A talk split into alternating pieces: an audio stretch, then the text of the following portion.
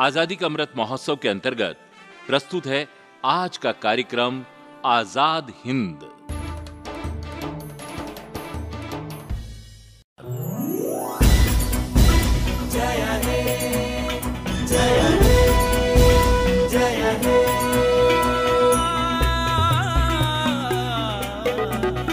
जज्बातों की है आंधिया उम्मीदों की है रोशनी।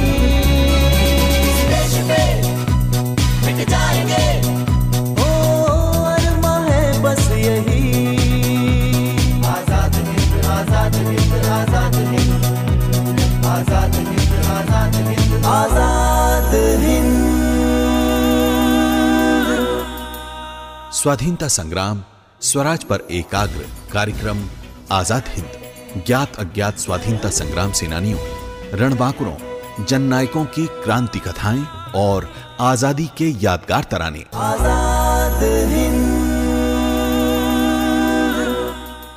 आज़ाद हिंद कार्यक्रम के सभी श्रोताओं को इतिहास का नमस्कार।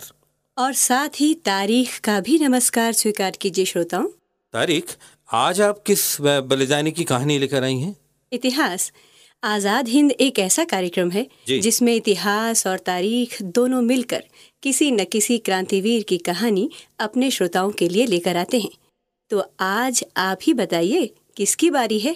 तारीख आज बारी है ऐसी क्रांतिकारी महिला की जिन्होंने भगत सिंह राजगुरु सुखदेव और चंद्रशेखर आज़ाद जैसे देशभक्तों के साथ मिलकर भारत की आज़ादी का सपना देखा। और वो हैं दुर्गावती यानी दुर्गा भाभी। तो फिर हम अपने श्रोताओं को ज़्यादा इंतज़ार न करवाएँ तो अच्छा होगा? जी। एक शताब्दी से थोड़ा पहले जब 7 अक्टूबर 1907 को इलाहाबाद के पंडित बांके बिहारी नागर के घर एक सुकुमार कन्या का जन्म हुआ तब शायद ही किसी ने सोचा होगा कि बड़ी होकर ये बच्ची भारत में ब्रिटिश हुकूमत की ईंट से ईंट बजाकर रख देगी। इस बच्ची का नाम दुर्गावती रखा गया। दस माह में ही इस बच्चे की माँ की मृत्यु हो गई। वैराग्य से घिरे पिता ने उसके चाचा चाची के घर सौंप कर संन्यास की राह पकड़ी। 1918 में आगरा निवासी शिवचरण वोहरा के पुत्र भगवती चरण वोहरा के साथ उनका विवाह हुआ। उस समय उनकी उम्र सिर्फ़ 11 साल थी और वे पांचवी कक्षा में पढ़ रही थी। जन जागृति और शिक्षा के महत्व को समझने वाली दुर्गावती ने अपनी पढ़ाई जारी रखी। 1925 में उन्हें एक बेटा हुआ, जिसका नाम शचिंद्र नाथ रखा गया। चौरी चौरा कांड के बाद असहयोग आंदोलन की वापसी हुई और देशभक्तों के एक वर्ग ने अठारह सौ सत्तावन के स्वाधीनता संग्राम के साथ साथ, रूस, अमेरिका और फ्रांस की क्रांति से प्रेरणा पाकर देश की आज़ादी का सपना देखा था। भारत को आज़ाद कराने की रणनीति में जुटे लाला हरदयाल ने अपने साथियों के साथ मिलकर हिंदुस्तान रिपब्लिकन आर्मी का गठन किया। इसकी पहली कार्यकारिणी सभा 3 अक्टूबर 1924 को कानपुर में हुई। इस सभा में बिस्मिल के नेतृत्व में योगेंद्र शुक्ल, योगेश चंद्र चैटर्जी और ठाकुर रोशन सिंह जैसे लोग थे। बाद में अशफाक उल्ला चंद्रशेखर आज़ाद भी इस संस्था में शामिल हो गए।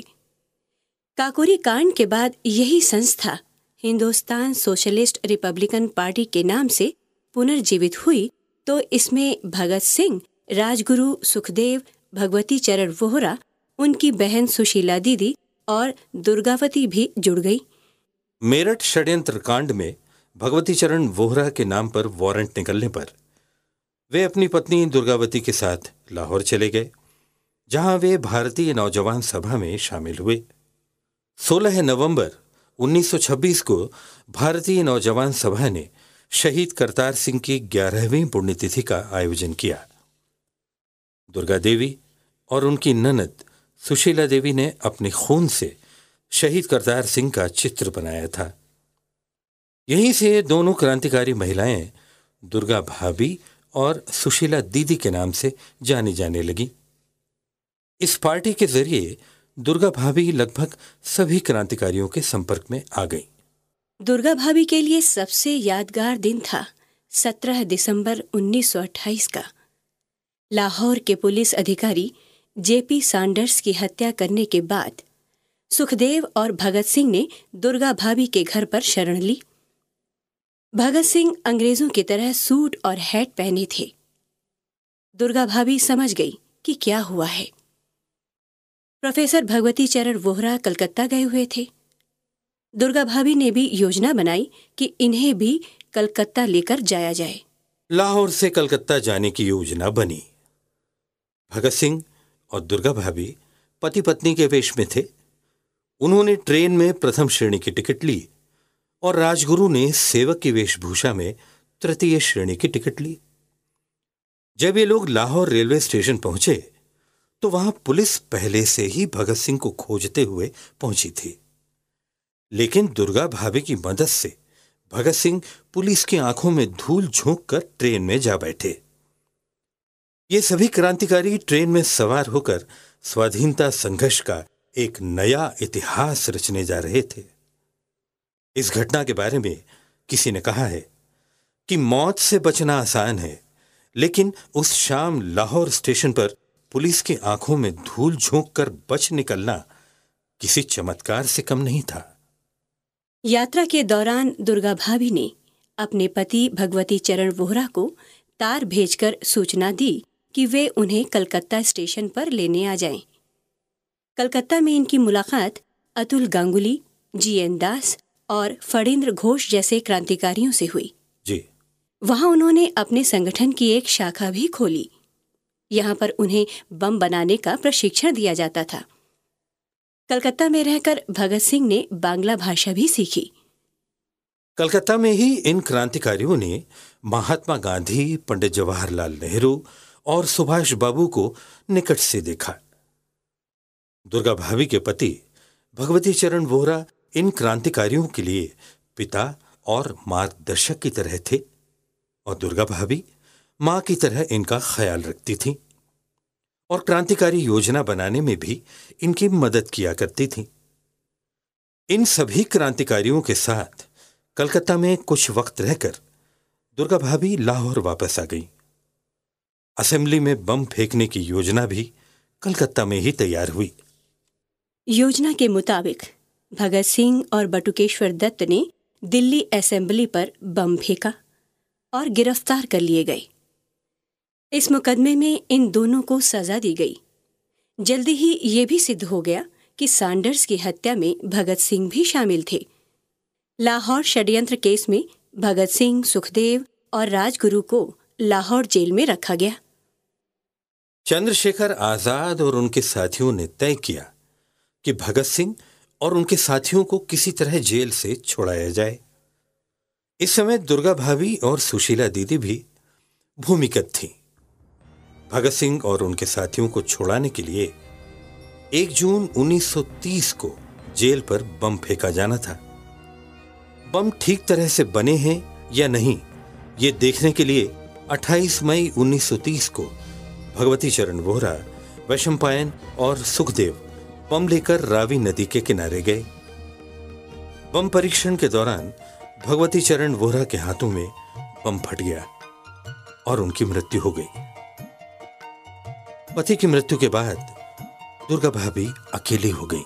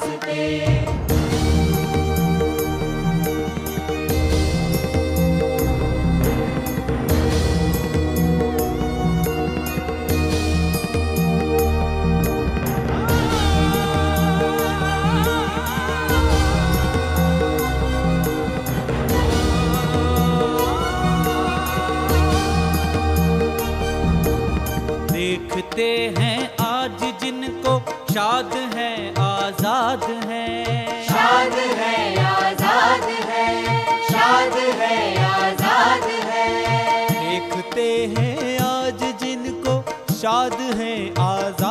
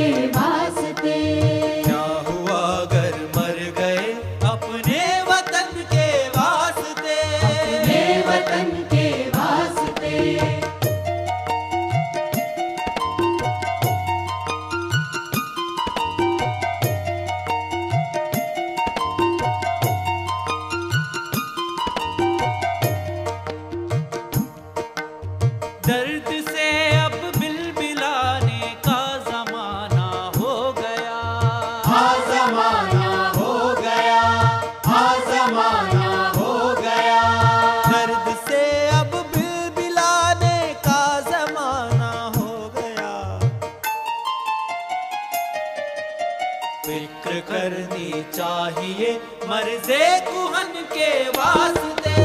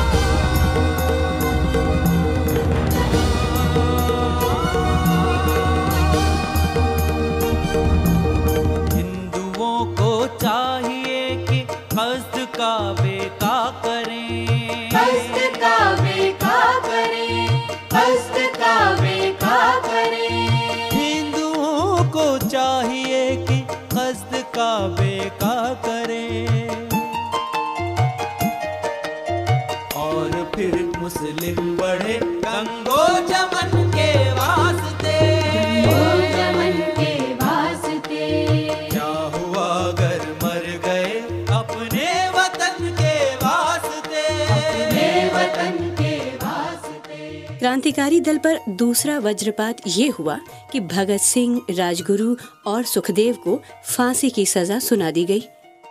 सभी क्रांतिकारी यहाँ वहाँ बिखर कर काम करने लगे थे।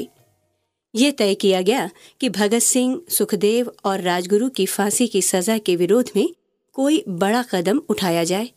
बंबई के गवर्नर हैली की हत्या की योजना बनाई गई। इस पूरी योजना की ज़िम्मेदारी दुर्गा भाभी ने खुद ली। वो अपने कुछ साथियों के साथ बंबई जा पहुँची। उनके साथियों में थे सुखदेव और पृथ्वी सिंह। क्रांति के क्षेत्र में पृथ्वी सिंह अनुभवी लोगों में गिने जाते थे। अमेरिका में बनी भारतीय क्रांतिकारियों की पार्टी के संस्थापक भी पृथ्वी सिंह ही थे। भारत लौटकर पृथ्वी सिंह को अंग्रेज़ी सरकार का तख्ता पलटने की साजिश में फांसी की सजा हुई, जो बाद में आजीवन कारावास में बदल दी गई। गवर्नर हैली शाम को अपने बागीचे में बैठा करते थे। योजना के मुताबिक दुर्गा भाभी ने पारसी महिला के वेश में अपने मित्र शिंदे की गाड़ी में बैठकर उसके ड्राइवर बापट के साथ हैली के घर जाने का निर्णय किया। सुखदेव और पृथ्वी सिंह उनके अभिभावक के वेश में उनके साथ गए। तय ये हुआ कि दुर्गा भाभी गवर्नर हैली को बातों में उलझाकर उन पर गोली चला देंगी। बाकी लोगों ने भी विरोध किया तो सुखदेव और पृथ्वी सिंह भी गोली चला देंगी। योजना के मुताबिक दुर्गा भाभी पृथ्वी सिंह और सुखदेव के साथ कार में सवार होकर गवर्नर के बंगले पहुँची। गवर्नर हैली घर पर नहीं मिले। बहुत देर तलाश करने के बाद ये तीनों गवर्नर के घर के पास लेमिंगटन रोड पुलिस थाने पहुँचे। उस थाने पर ज़्यादातर गोरे पुलिस अधिकारी थे। रात एक बजे पुलिस की एक गाड़ी आई और उसमें से एक महिला और कुछ गोरे अफसर उतरे। इन तीनों क्रांतिकारियों को लगा कि पुलिस उन्हें पकड़ने आई है। पृथ्वी सिंह चिल्लाकर बोले, शूट! दुर्गा भाभी ने उस महिला को छोड़कर बाकी गोरे अधिकारियों पर गोलियों की बौछार कर दी। पृथ्वी सिंह और सुखदेव भी गोली चलाने लगे। गोलियाँ चलती देख पुलिस अधिकारी थाने से बाहर आए और आक्रमणकारियों को उन्होंने घेरना चाहा। क्रांतिकारी वहाँ से भागे और अपने ठिकाने पहुँचे।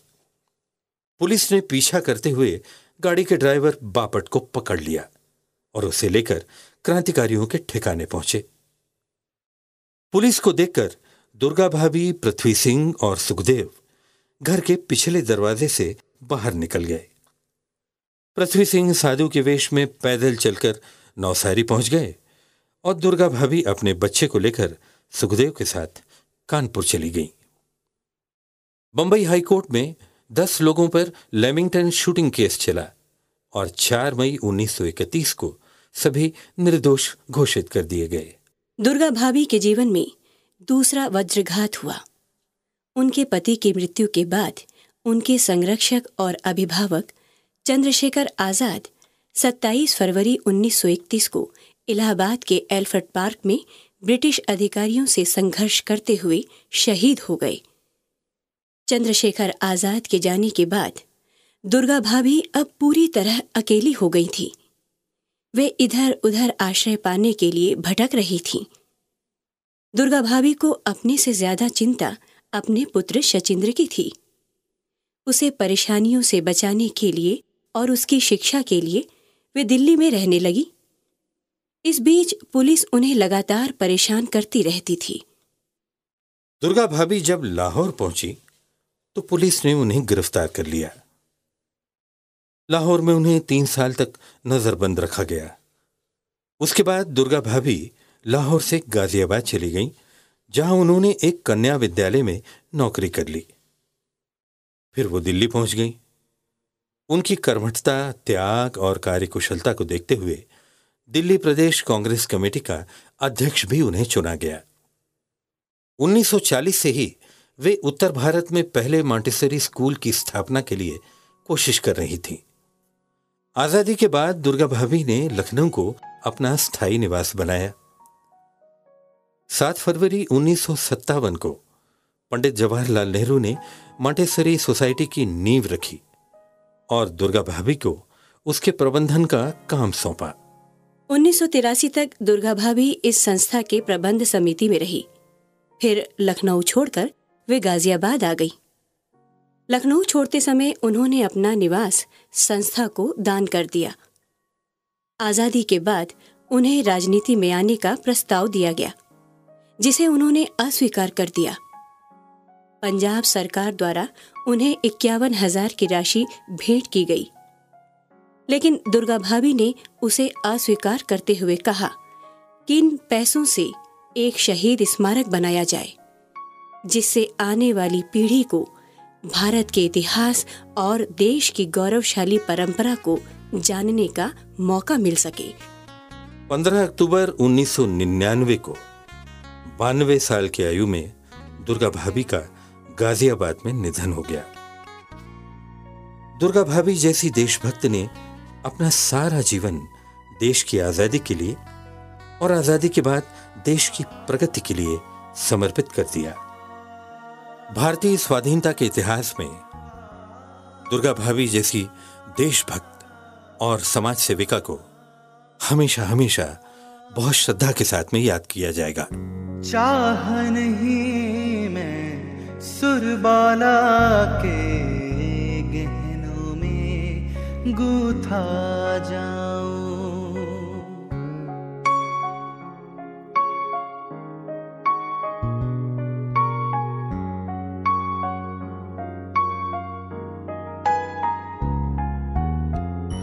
चाह नहीं मैं सुरबाला के गहनों में गूथा जाऊँ।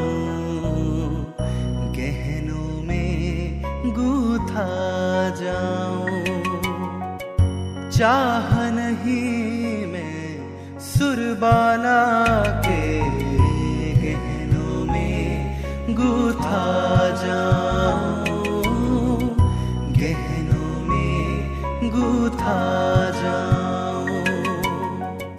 चाह नहीं प्रेमी माला में बिथ प्यारी कोलल ललचा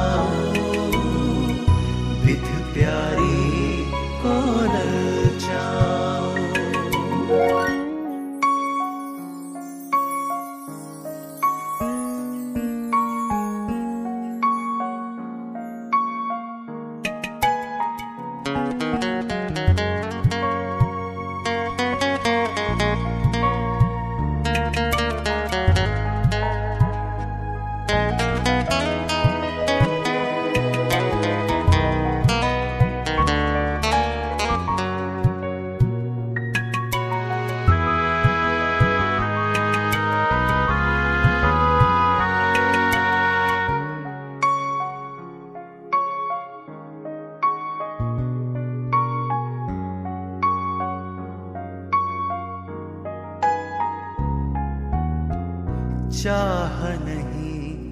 सम्राटों के शव पर हे हरि, डाला जाऊँ। चाह नहीं देवों के सिर पर, चढ़ू भाग्य पर इठलाऊं चाह नहीं सम्राटों के शव पर हे हरि डाला जाओ। चाह नहीं देवों के सिर पर, चढ़ू भाग्य पर इठलाओ चढ़ू भाग्य पर इठलाओ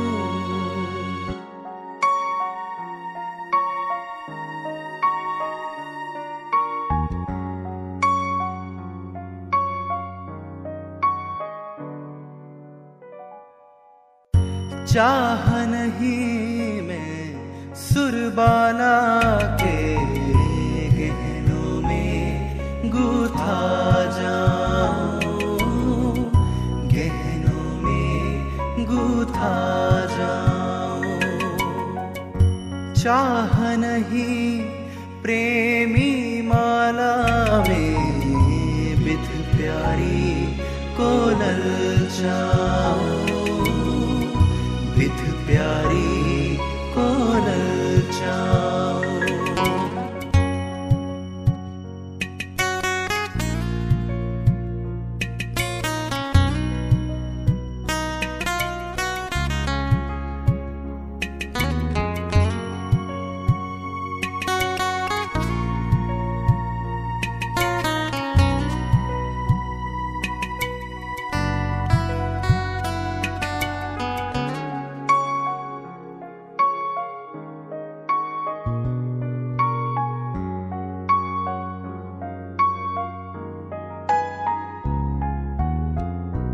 मुझे तोड़ लेना वनमाली उस पथ पर तुम देना फेंक।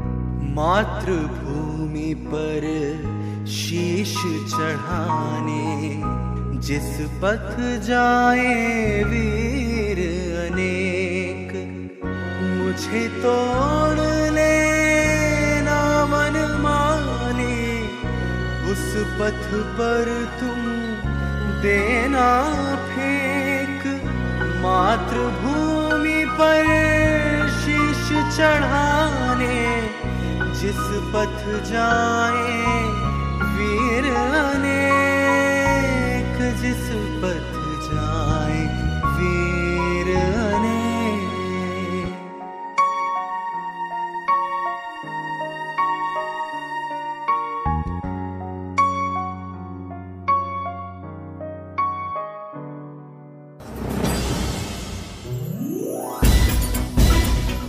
अभी आप सुन रहे थे कार्यक्रम आज़ाद हिंद। अब हमें इजाज़त दीजिए कल फिर आपसे मुलाकात होगी। तब तक के लिए नमस्कार, नमस्कार।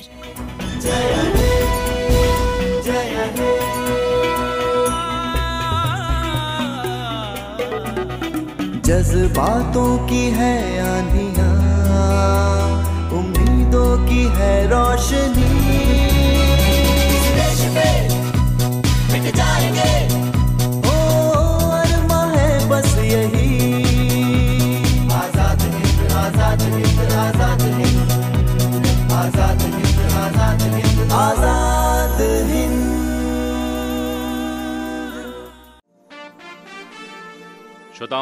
अभी आप सुन रहे थे आज़ादी के अमृत महोत्सव के अंतर्गत हमारा आज का कार्यक्रम आज़ाद हिंद।